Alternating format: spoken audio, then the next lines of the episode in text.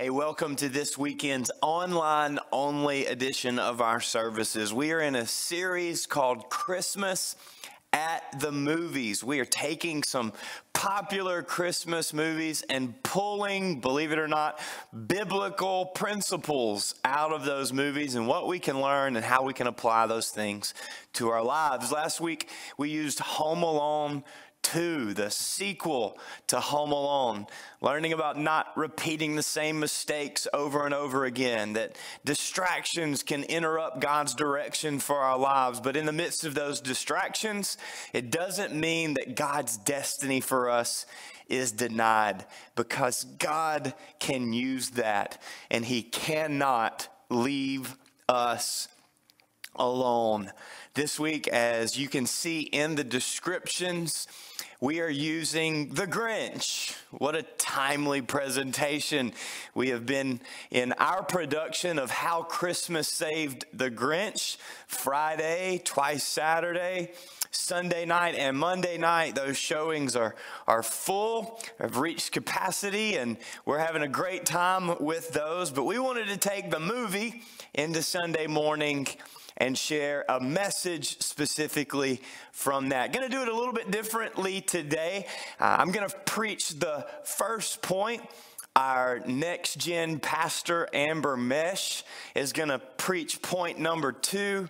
Our student and connections pastor, Weston Weaver, is going to preach point number three. He's also A K A the Grinch. So he will wrap that up. And then uh, Pastor Dylan will pray us out live on Sunday. We gave you an opportunity to see the clip. You can see that in the descriptions. My point is simply from the song, uh, You're a Mean One. And so point number one, as we work together as a team today to present this message, point number one is don't be a Grinch. Don't be a Grinch. Jesus constantly tried to convince arrogant, unapproachable people to be humble and approachable. In Scripture, they're called Pharisees. In the movie, they're called the Grinch. Today, we would call them religious, possibly arrogant. So the question that I have to ask myself, if I don't want to be a Grinch, oh look, it's green. We normally go with yellow. It's creative. It's green for the Grinch. If I don't want to be a Grinch, I want to ask myself, am I approachable? I'll never forget, you know, everybody needs somebody in their life that that loves them but is not impressed by them. One of those people for me is Pastor Johnny Hunt. A little shout out. I'll throw it to him. He pastors a great church in Fairhope, Alabama, Celebration Church. He's been a best friend, mentor, big brother type figure that I never had for me. My first youth ministry event was Arkansas Youth Convention. And I came in with, I don't know, I think we had a solid three or four students that decided to ride with us to that event. And I came in and, and I was used to, you know, walking onto a baseball field or onto a campus and trying to carry myself in a certain way. And, um, and that had not yet gone away. And so I walked into that Arkansas Youth Convention, and Pastor Johnny walked up to me and he looked at me and he goes, "Man, why are you walking around like a banty rooster? Like people can't come talk to you. Why don't you lower your shoulders a little bit and look like somebody could walk up to you and have a conversation?" I don't know if he said all that, but that's what I heard in my head. I do specifically remember banty rooster. You know what banty rooster is, right? He's walking around the yard. He's got the banty rooster. Are you approachable? Can people come to you? I'm not great at this. That's why this was a great point for me. I have to be mindful of being interruptible, of being approachable, of not being naturally irritable. Ask it this way: am I a friend everyone hopes to have, or am I the one they dread to see coming? Am I the friend that everyone hopes to have? Am I the family member that everybody looks forward to seeing? Or am I the one that they all dread watching enter the room? Maybe ask this question. Am I a mean one? Mister Grinch. Am I a mean one? Do I encourage people or exhaust them? Do I build people up or do I break people down? Do people want to be around me? Do people enjoy being in my presence? Because I believe that people were drawn to Jesus, and and if if I'm on his team, then people should want to be around me. People are attracted to authenticity. People are attracted to things that they want to be like, to the joy that we should walk in, to the peace that we should have in any situation, and yet the authority that we should walk within every situation. Do I build people up or do I just break them down? Do I encourage and exhort people or do I exhaust them? When people are around me, do they walk away defeated or do they walk away destined? Are they better because God put them in my path? Or am I a mean one?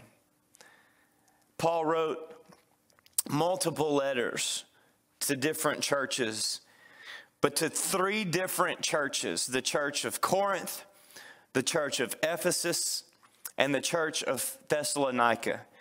We see three different churches, but one resounding message to all of those churches. Look with me and let's see if you can see this one message that Paul wrote to all three churches. Second Corinthians chapter twelve, verse nineteen. I'm actually reading from the Berean Study Bible version. Paul says, "Have you been thinking all along that we were making a defense to you? We speak before God in Christ. And all of this, beloved, watch, is to build you up."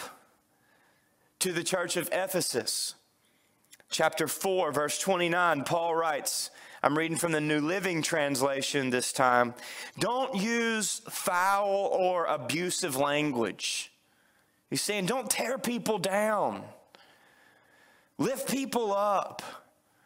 Don't engage in this toxic verbalization, this defeated language.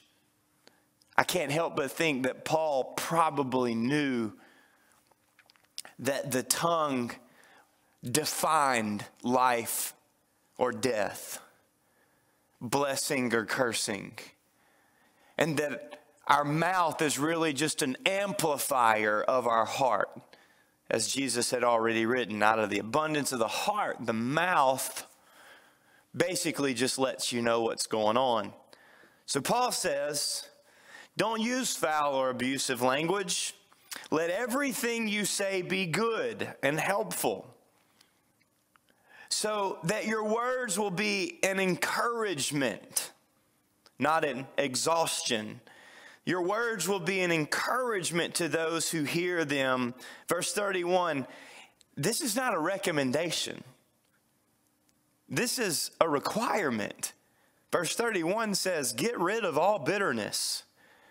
Get rid of all rage. Don't be a Grinch.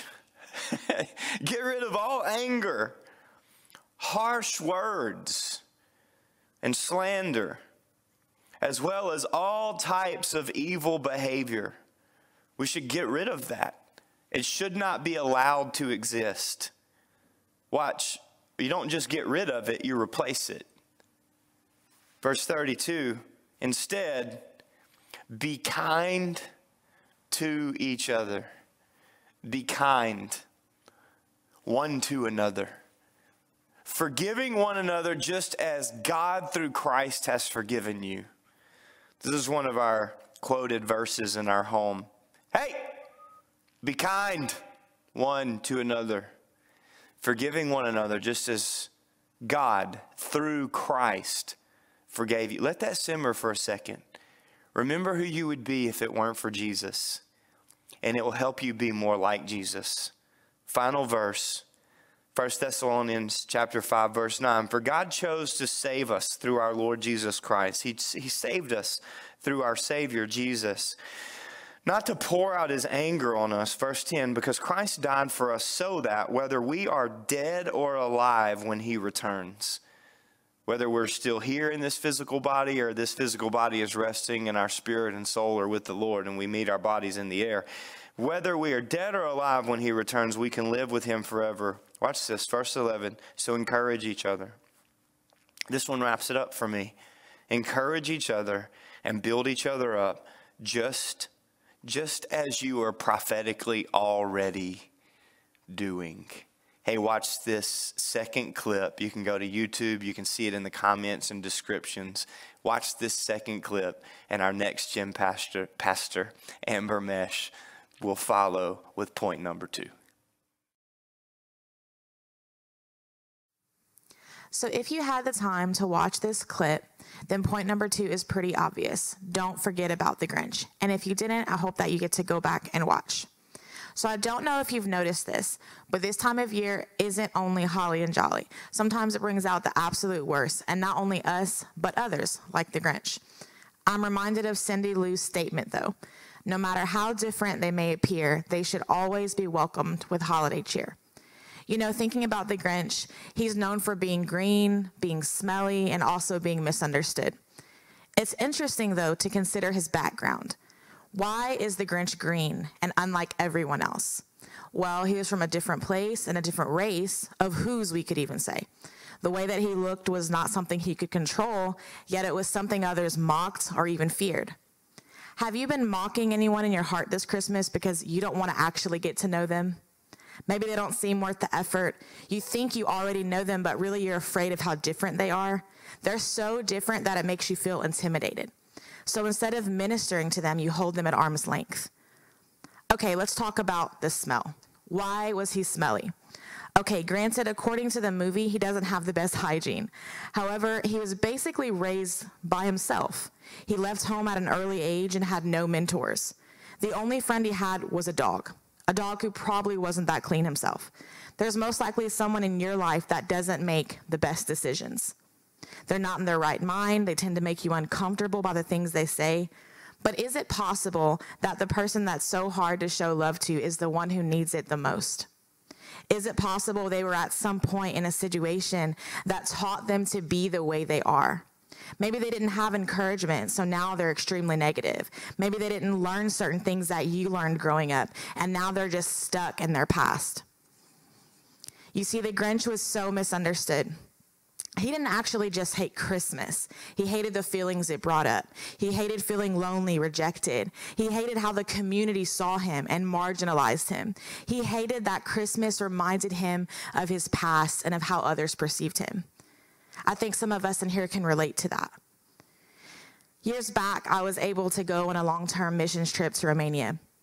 I learned so much there about how to love people where they're at. I realized that it's not always a formula. It's just letting Jesus in you, out to others, whatever that looks like. A quick understanding of races in Romania. There are two significant races. There's the Gypsies and there are the Romanians. The Gypsies are darker skinned. They're normally living in poverty. Um, they're known for not the best things. They have this lively music. They tend to exploit their children on the streets, begging. The Romanians are lighter skinned. Even if they themselves live in poverty, they are not judged for that. They're not judged the same way Gypsies are based on the color of their skin. So basically what I'm saying is these races of people typically hate one another. I'm talking Romanians will kick Gypsies on the street. They'll cuss them out. They'll throw things at them. They're regarded as trash to many Romanians because a deep-seated hatred exists between cultures. One day as I was walking with a friend, I saw a little gypsy girl that I knew on the street. She was with a group of her friends begging. She came out from among them, found me in line, and gave me a big kiss on the cheek. It was one of the best moments I've ever had. You see, the fact that she didn't ask me for money, she knew me, she had a relationship, was growth for her. So I decided to buy her and her friends some ice cream to bless them. As I was doing all of this, the girl I was currently with begins to cuss at her. She continues to explain to me who gypsies are and that my whole body is now dirty because this little girl kissed my cheek. She explained to me that because I was American, I was ignorant to what I just did. I eventually explained to her that I knew the young girl and she was not begging for anything, that I wanted to bless her. I even told her I went with a team into her village each week. I had a relationship with her. She was shocked. I say this story because I think she missed out on an opportunity. She missed out on an opportunity to minister to someone and to see her beyond her situation. You see, ministering to people that are misunderstood in our lives, it's difficult. But when they don't have the love of Jesus, it can make or break their Christmas. For us, Christmas isn't about all this other stuff because we know the love of God. But for others, Christmas can be so painful because they have no joy in their lives. The love of God has not broken through. And what if you decide to make the difference? What if you decide to see something more than what everyone else sees about people? So maybe this Christmas, there's a Grinch in your home, or there's a relative who just knows how to be negative. And maybe it's deeper than that. Maybe it's your spouse that tends to dampen the Christmas spirit with their own issues. But what if this Christmas you listen to them? What if you ask Jesus to help you see past your own perspectives of them and actually seek to understand them? Galatians three twenty-eight says, there is either, excuse me, there is neither Jew nor Greek, there is neither slave nor free, there is no male and female, for you are all one in Christ Jesus. In other words, Paul is saying to stop looking at the shallow things like race, titles, people's past, and start looking to what Christ says they are. If we are to be like Jesus this Christmas, if we are to encounter him, we cannot withhold his love from those around us that desperately need it, just like the Grinch. They don't need just a gift card or some cash. The Grinch in your life needs Jesus in you. And I encourage you today, don't withhold that gift. Maybe Christmas means a little bit more. I know what you're thinking. Uh, who is this young twenty-year-old preaching to you today? It's me, Pastor Weston. Nice to meet you. No, I, I, listen, obviously I had to shave this beautiful beard that I, I used to have to play the Grinch uh, this weekend. And And whenever I was literally every single time I, I say that line in our production and I see this movie and I see the Grinch in tears realizing in this one moment, maybe Christmas means just a little bit more. Or as he would say, maybe Christmas means just a little bit more. He has this realization, like it, it is this epiphany. It is the culmination of why this movie exists, because it's not just proving a point to the Grinch, it's proving a point to us as human beings. That's my favorite line in the entire movie. That and, oh my goodness, you look fabulous, right? It's, it's, it's just, it's packed full of funny, awesome moments. But when I, when I hear that, that awesome line that maybe Christmas means just a little bit more. Uh, I, I've come to find out that it is very popular. It's really popular. And, and this is what I mean by that. One day, Kelsey and I were in Lafayette and we were shopping in Hobby Lobby. Okay, she was shopping in Hobby Lobby. And I, re I remember going down this aisle, and of course they had Grinch stuff, but they had all the Christmas decor up. And uh, of course it was marked forty percent off and fifty percent off. Ladies, you know what I'm talking about, because you can't buy anything at Hobby Lobby full price. If you do, then you're a noob shopper at Hobby Lobby. You don't ever buy anything one hundred percent off or one hundred percent. If it's one hundred percent off, then it's free. So, but here's what I noticed about all the Christmas decor is that all these different items had this phrase on it. by Doctor Seuss, by the Grinch, that maybe Christmas means a little bit more.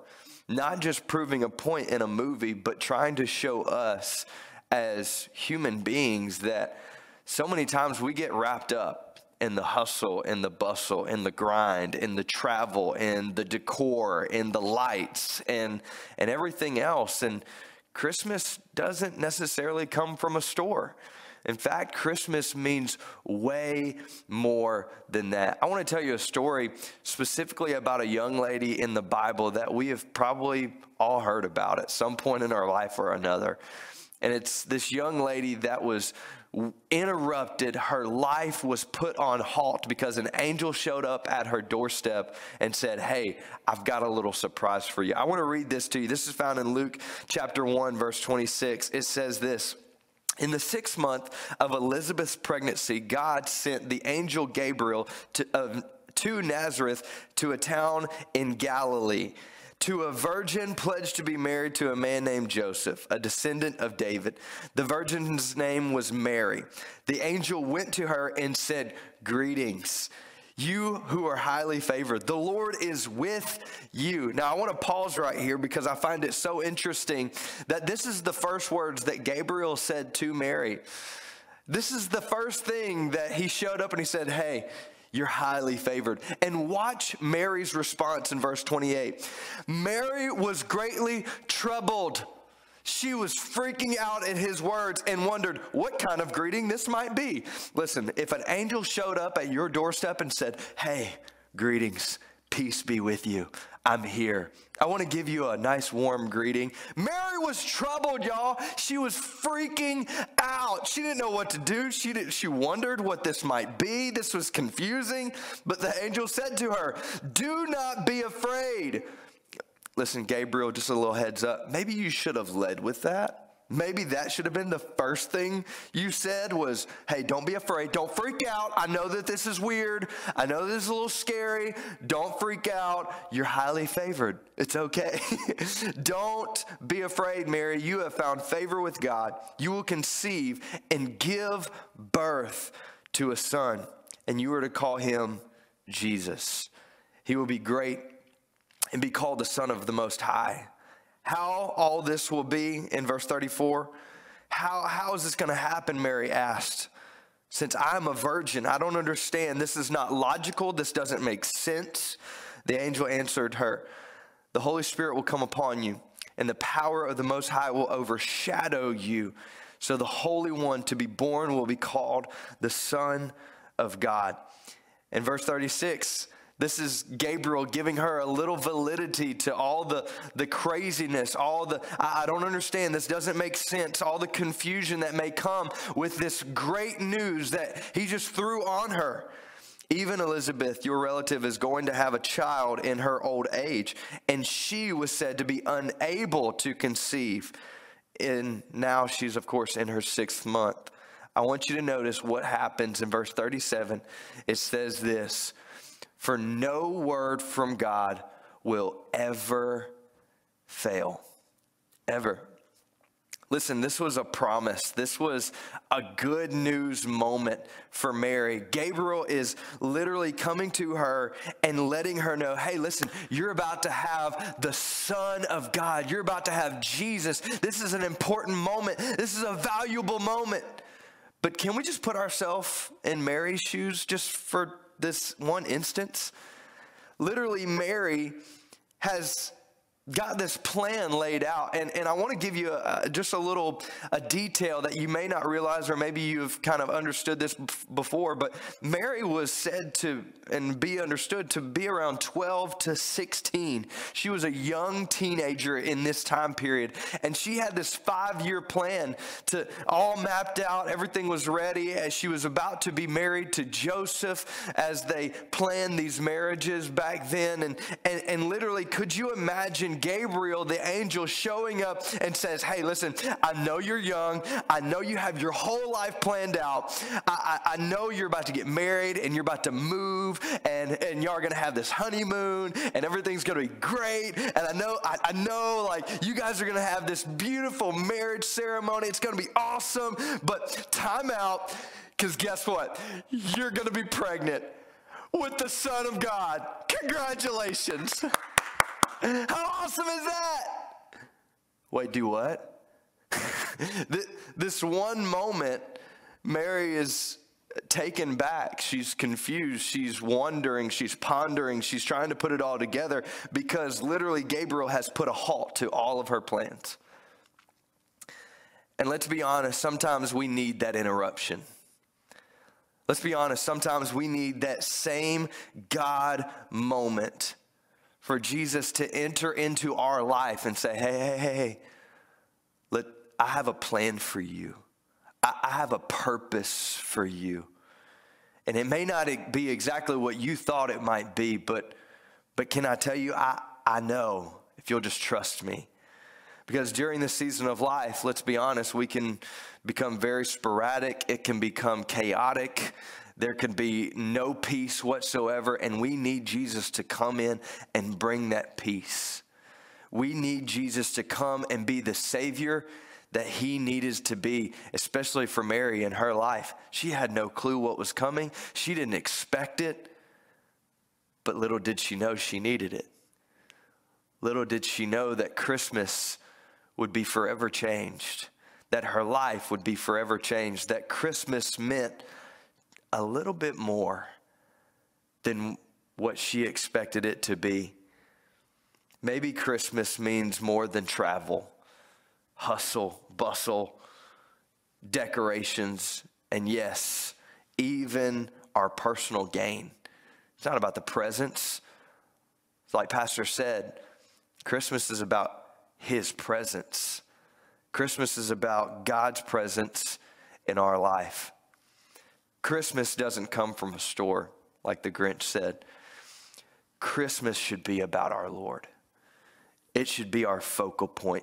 It should be the one thing about Christmas that no matter what goes on, no matter what twenty twenty brings, no matter what Corona may look like, no matter what this season may look like in our life, the one thing that we need most is Jesus.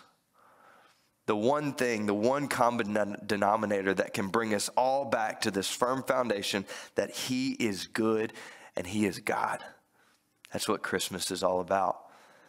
And that's what the Grinch realized. And that's what he realizes in our production. That Christmas means way more than what we in our human eyes set it up to be. It's about him. Always has been, always will be. Lord, we love you. God, we thank you, Lord. Lord, anyone under the sound of my voice listening, God, I pray that if they hear these words, Lord, they've listened to this message, they've watched these movie clips. God, I just pray right now, Lord, that you would come in, that you would enter in. God, that if there's anyone under the sound of my voice that, that may be struggling, maybe walking through this season, they don't know up from down, God. They don't know where, where to start, where to go. Season, seasonally, Christmas just doesn't have the same connotation it has in the past. Maybe Christmas looks a little different. But Lord, right now in this moment, come on, if you're listening to this, would you just stretch out your hands like I'm handing you a present? And if you, right now, you just need Jesus in your life, would you pray this prayer with me? Say, Jesus, I need you.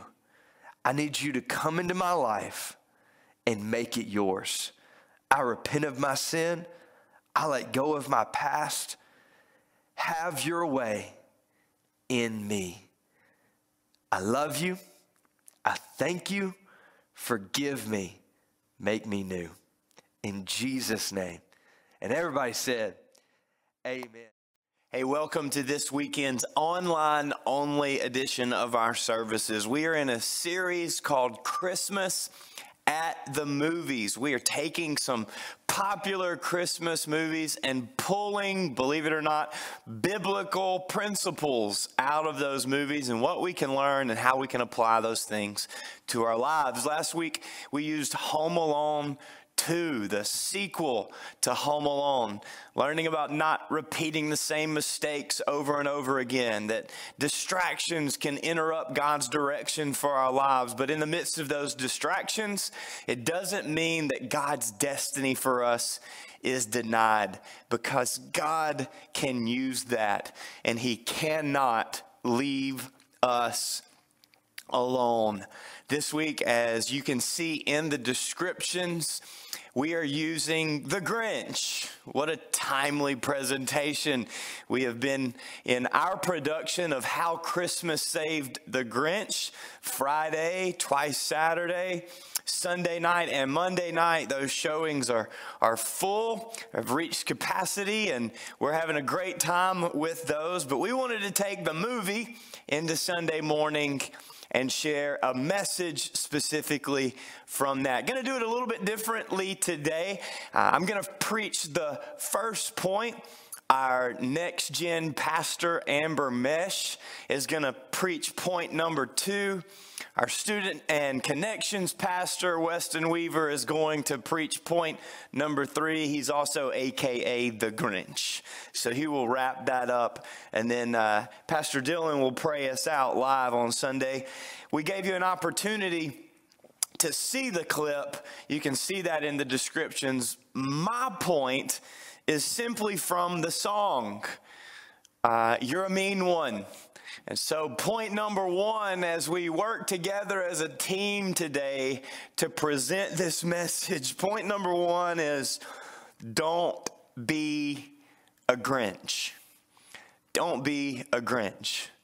Jesus constantly tried to convince arrogant, unapproachable people to be humble and approachable. In Scripture, they're called Pharisees. In the movie, they're called the Grinch. Today, we would call them religious, possibly arrogant. So the question that I have to ask myself, if I don't want to be a Grinch, oh look, it's green. We normally go with yellow. It's creative. It's green for the Grinch. If I don't want to be a Grinch, I want to ask myself, am I approachable? I'll never forget, you know, everybody needs somebody in their life that that loves them but is not impressed by them. One of those people for me is Pastor Johnny Hunt. A little shout out. I'll throw it to him. He pastors a great church in Fairhope, Alabama, Celebration Church. He's been a best friend, mentor, big brother type figure that I never had for me. My first youth ministry event was Arkansas Youth Convention. And I came in with, I don't know, I think we had a solid three or four students that decided to ride with us to that event. And I came in and, and I was used to, you know, walking onto a baseball field or onto a campus and trying to carry myself in a certain way. And, um, and that had not yet gone away. And so I walked into that Arkansas Youth Convention, and Pastor Johnny walked up to me and he looked at me and he goes, man, why are you walking around like a banty rooster? Like people can't come talk to you. Why don't you lower your shoulders a little bit and look like somebody could walk up to you and have a conversation. I don't know if he said all that, but that's what I heard in my head. I do specifically remember banty rooster. You know what banty rooster is, right? He's walking around the yard. He's got the banty rooster. Are you approachable? Can people come to you? I'm not great at this. That's why this was a great point for me. I have to be mindful of being interruptible, of being approachable, of not being naturally irritable.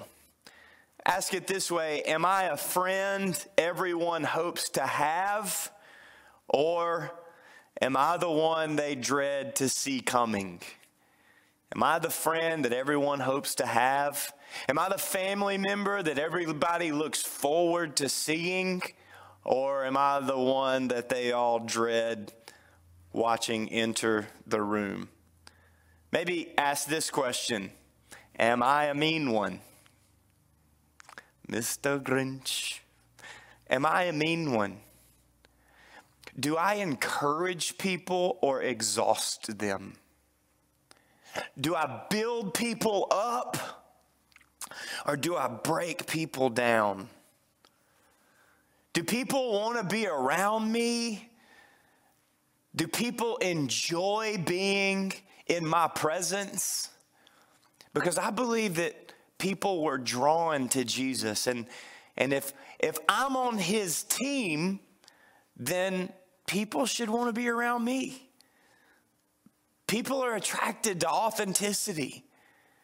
People are attracted to things that they want to be like, to the joy that we should walk in, to the peace that we should have in any situation, and yet the authority that we should walk within every situation. Do I build people up or do I just break them down? Do I encourage and exhort people or do I exhaust them? When people are around me, do they walk away defeated or do they walk away destined? Are they better because God put them in my path? Or am I a mean one? Paul wrote multiple letters to different churches, but to three different churches: the church of Corinth, the church of Ephesus, and the church of Thessalonica. We see three different churches, but one resounding message to all of those churches. Look with me and let's see if you can see this one message that Paul wrote to all three churches. Second Corinthians chapter twelve, verse nineteen. I'm actually reading from the Berean Study Bible version. Paul says, "Have you been thinking all along that we were making a defense to you?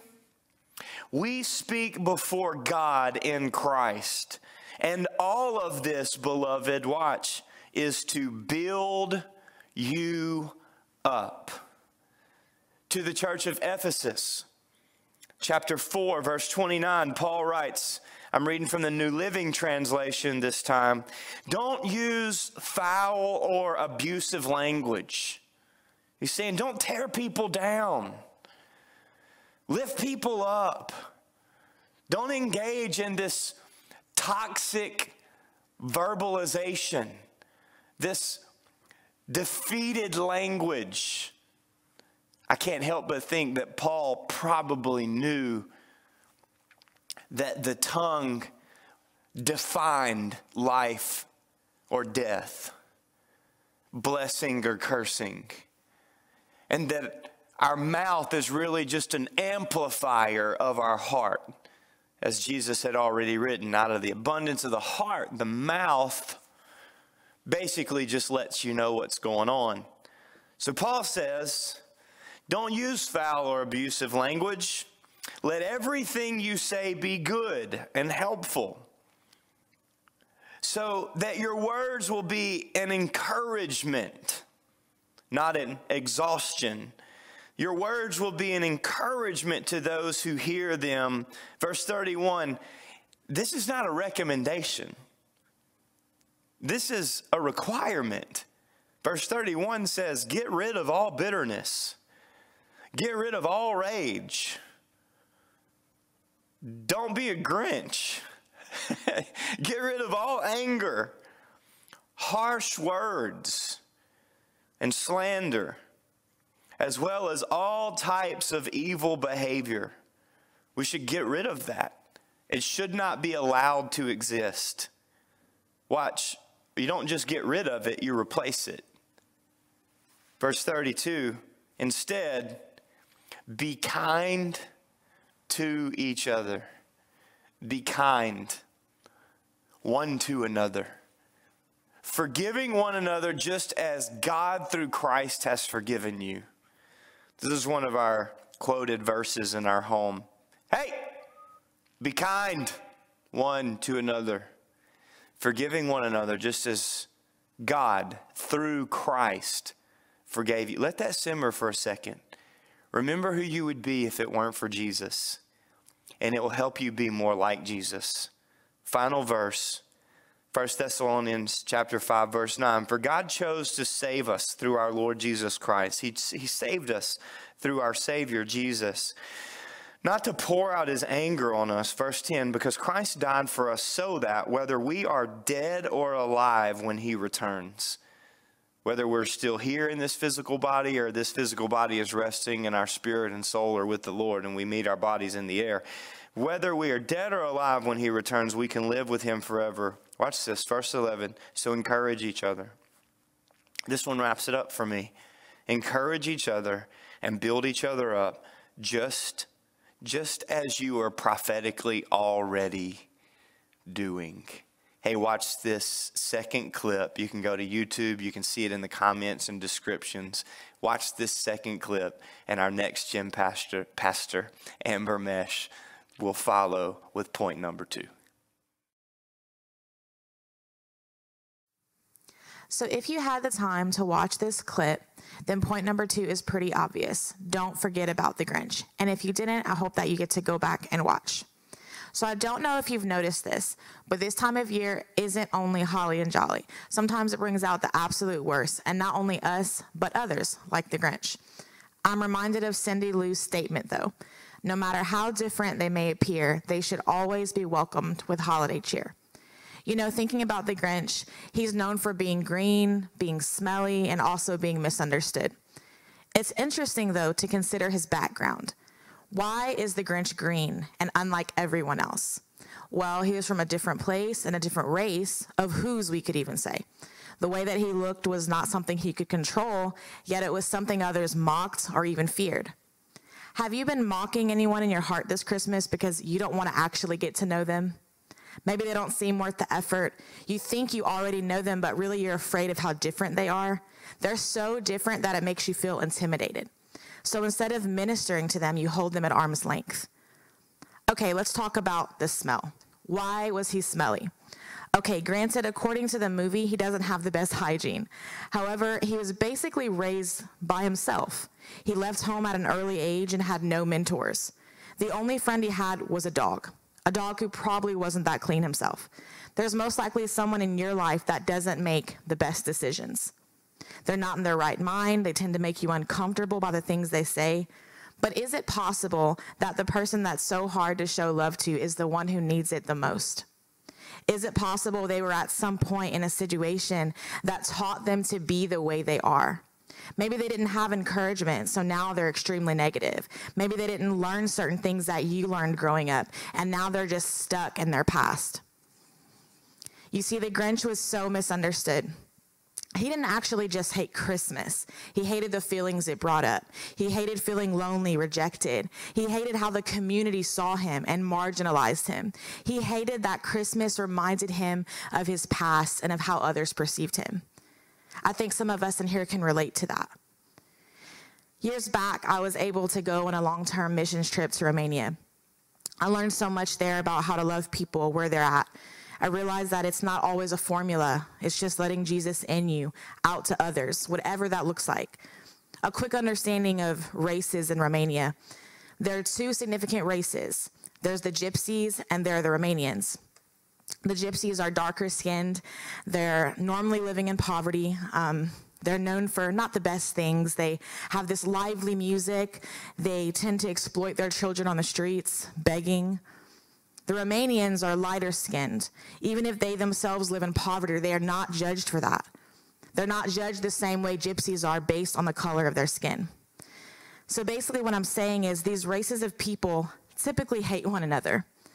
I'm talking Romanians will kick Gypsies on the street.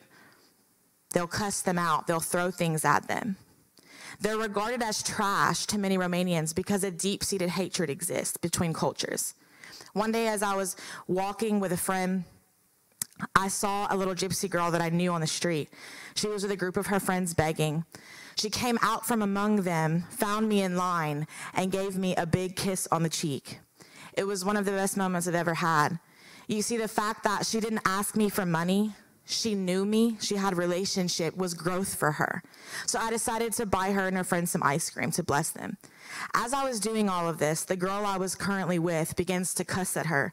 She continues to explain to me who gypsies are, and that my whole body is now dirty because this little girl kissed my cheek. She explained to me that because I was American, I was ignorant to what I just did. I eventually explained to her that I knew the young girl and she was not begging for anything, that I wanted to bless her. I even told her I went with a team into her village each week. I had a relationship with her. She was shocked. I say this story because I think she missed out on an opportunity. She missed out on an opportunity to minister to someone and to see her beyond her situation. You see, ministering to people that are misunderstood in our lives, it's difficult. But when they don't have the love of Jesus, it can make or break their Christmas. For us, Christmas isn't about all this other stuff because we know the love of God. But for others, Christmas can be so painful because they have no joy in their lives. The love of God has not broken through. And what if you decide to make the difference? What if you decide to see something more than what everyone else sees about people? So maybe this Christmas, there's a Grinch in your home, or there's a relative who just knows how to be negative. And maybe it's deeper than that. Maybe it's your spouse that tends to dampen the Christmas spirit with their own issues. But what if this Christmas you listen to them? What if you ask Jesus to help you see past your own perspectives of them and actually seek to understand them? Galatians three twenty-eight says, there is either, excuse me, there is neither Jew nor Greek. There is neither slave nor free. There is no male and female, for you are all one in Christ Jesus. In other words, Paul is saying to stop looking at the shallow things like race, titles, people's past, and start looking to what Christ says they are. If we are to be like Jesus this Christmas, if we are to encounter him, we cannot withhold his love from those around us that desperately need it, just like the Grinch. They don't need just a gift card or some cash. The Grinch in your life needs Jesus in you. And I encourage you today, don't withhold that gift. Maybe Christmas means a little bit more. I know what you're thinking. Uh, who is this young twenty-year-old preaching to you today? It's me, Pastor Weston. Nice to meet you. No, I, I, listen, obviously I had to shave this beautiful beard that I, I used to have to play the Grinch uh, this weekend. And And whenever I was literally every single time I, I say that line in our production and I see this movie and I see the Grinch in tears realizing in this one moment, maybe Christmas means just a little bit more. Or as he would say, maybe Christmas means just a little bit more.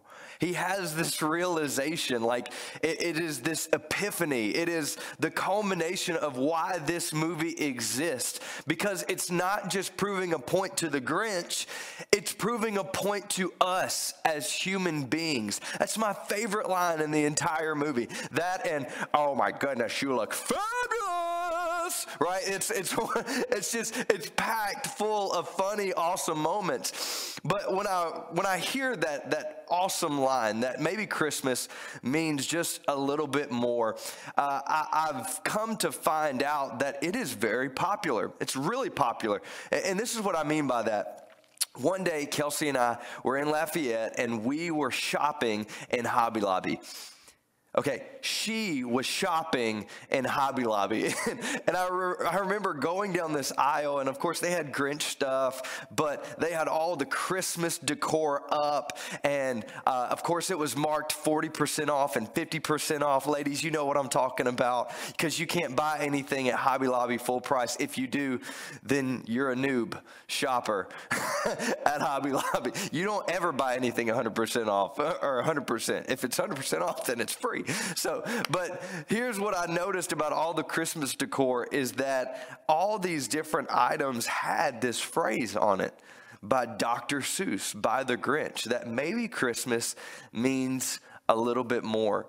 Not just proving a point in a movie, but trying to show us as human beings that so many times we get wrapped up in the hustle, in the bustle, in the grind, in the travel, in the decor, in the lights, and and everything else. And Christmas doesn't necessarily come from a store. In fact, Christmas means way more than that. I want to tell you a story specifically about a young lady in the Bible that we have probably all heard about at some point in our life or another. And it's this young lady that was interrupted. Her life was put on halt because an angel showed up at her doorstep and said, hey, I've got a little surprise for you. I want to read this to you. This is found in Luke chapter one, verse twenty-six. It says this. In the sixth month of Elizabeth's pregnancy, God sent the angel Gabriel to, uh, to Nazareth, to a town in Galilee, to a virgin pledged to be married to a man named Joseph, a descendant of David. The virgin's name was Mary. The angel went to her and said, greetings, you who are highly favored. The Lord is with you. Now, I want to pause right here because I find it so interesting that this is the first words that Gabriel said to Mary. This is the first thing that he showed up and he said, hey, you're highly favored. And watch Mary's response in verse twenty-eight. Mary was greatly troubled. She was freaking out at his words and wondered what kind of greeting this might be. Listen, if an angel showed up at your doorstep and said, hey, greetings, peace be with you, I'm here, I want to give you a nice warm greeting. Mary was troubled, y'all. She was freaking out. She didn't know what to do. She didn't, she wondered what this might be. This was confusing. But the angel said to her, do not be afraid. Listen, Gabriel, just a little heads up. Maybe you should have led with that. Maybe that should have been the first thing you said was, hey, don't be afraid. Don't freak out. I know that this is weird. I know this is a little scary. Don't freak out. You're highly favored. It's okay. Don't be afraid, Mary. You have found favor with God. You will conceive and give birth to a son, and you are to call him Jesus. He will be great and be called the Son of the Most High. How all this will be in verse thirty-four. How, how is this going to happen? Mary asked. Since I'm a virgin, I don't understand. This is not logical. This doesn't make sense. The angel answered her, the Holy Spirit will come upon you, and the power of the Most High will overshadow you. So the Holy One to be born will be called the Son of God. In verse thirty-six, this is Gabriel giving her a little validity to all the, the craziness, all the, I, I don't understand, this doesn't make sense, all the confusion that may come with this great news that he just threw on her. Even Elizabeth, your relative, is going to have a child in her old age, and she was said to be unable to conceive. And now she's, of course, in her sixth month. I want you to notice what happens in verse thirty-seven. It says this. For no word from God will ever fail, ever. Listen, this was a promise. This was a good news moment for Mary. Gabriel is literally coming to her and letting her know, hey, listen, you're about to have the Son of God. You're about to have Jesus. This is an important moment. This is a valuable moment.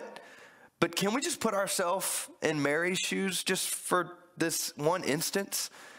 Literally, Mary has got this plan laid out, and, and I want to give you a, just a little a detail that you may not realize, or maybe you've kind of understood this before, but Mary was said to, and be understood, to be around twelve to sixteen. She was a young teenager in this time period, and she had this five-year plan to all mapped out. Everything was ready as she was about to be married to Joseph as they planned these marriages back then, and, and, and literally, could you imagine Gabriel, the angel, showing up and says, hey, listen, I know you're young. I know you have your whole life planned out. I, I, I know you're about to get married and you're about to move and, and y'all are going to have this honeymoon and everything's going to be great. And I know, I, I know like you guys are going to have this beautiful marriage ceremony. It's going to be awesome, but time out, because guess what? You're going to be pregnant with the Son of God. Congratulations. How awesome is that? Wait, do what? This one moment, Mary is taken back. She's confused. She's wondering. She's pondering. She's trying to put it all together because literally Gabriel has put a halt to all of her plans. And let's be honest, sometimes we need that interruption. Let's be honest, sometimes we need that same God moment for Jesus to enter into our life and say, hey, hey, hey, let, I have a plan for you. I, I have a purpose for you. And it may not be exactly what you thought it might be, but, but can I tell you, I, I know if you'll just trust me. Because during this season of life, let's be honest, we can become very sporadic. It can become chaotic. There can be no peace whatsoever. And we need Jesus to come in and bring that peace. We need Jesus to come and be the Savior that he needed to be, especially for Mary in her life. She had no clue what was coming. She didn't expect it. But little did she know she needed it. Little did she know that Christmas would be forever changed, that her life would be forever changed, that Christmas meant a little bit more than what she expected it to be. Maybe Christmas means more than travel, hustle, bustle, decorations, and yes, even our personal gain. It's not about the presents. It's like Pastor said, Christmas is about his presence. Christmas is about God's presence in our life. Christmas doesn't come from a store, like the Grinch said. Christmas should be about our Lord. It should be our focal point. It should be the one thing about Christmas that no matter what goes on, no matter what twenty twenty brings, no matter what Corona may look like, no matter what this season may look like in our life, the one thing that we need most is Jesus. The one thing, the one common denominator that can bring us all back to this firm foundation that he is good and he is God. That's what Christmas is all about. And that's what the Grinch realized. And that's what he realizes in our production. That Christmas means way more than what we in our human eyes set it up to be. It's about him. Always has been, always will be. Lord, we love you. God, we thank you, Lord. Lord, anyone under the sound of my voice listening, God, I pray that if they hear these words, Lord, they've listened to this message, they've watched these movie clips. God, I just pray right now, Lord, that you would come in, that you would enter in. God, that if there's anyone under the sound of my voice that, that may be struggling, maybe walking through this season, they don't know up from down, God. They don't know where, where to start, where to go. Season, seasonally, Christmas just doesn't have the same connotation it has in the past. Maybe Christmas looks a little different. But Lord, right now in this moment, come on, if you're listening to this, would you just stretch out your hands like I'm handing you a present? And if you, right now, you just need Jesus in your life, would you pray this prayer with me? Say, Jesus, I need you. I need you to come into my life and make it yours. I repent of my sin. I let go of my past. Have your way in me. I love you. I thank you. Forgive me. Make me new. In Jesus' name. And everybody said, amen.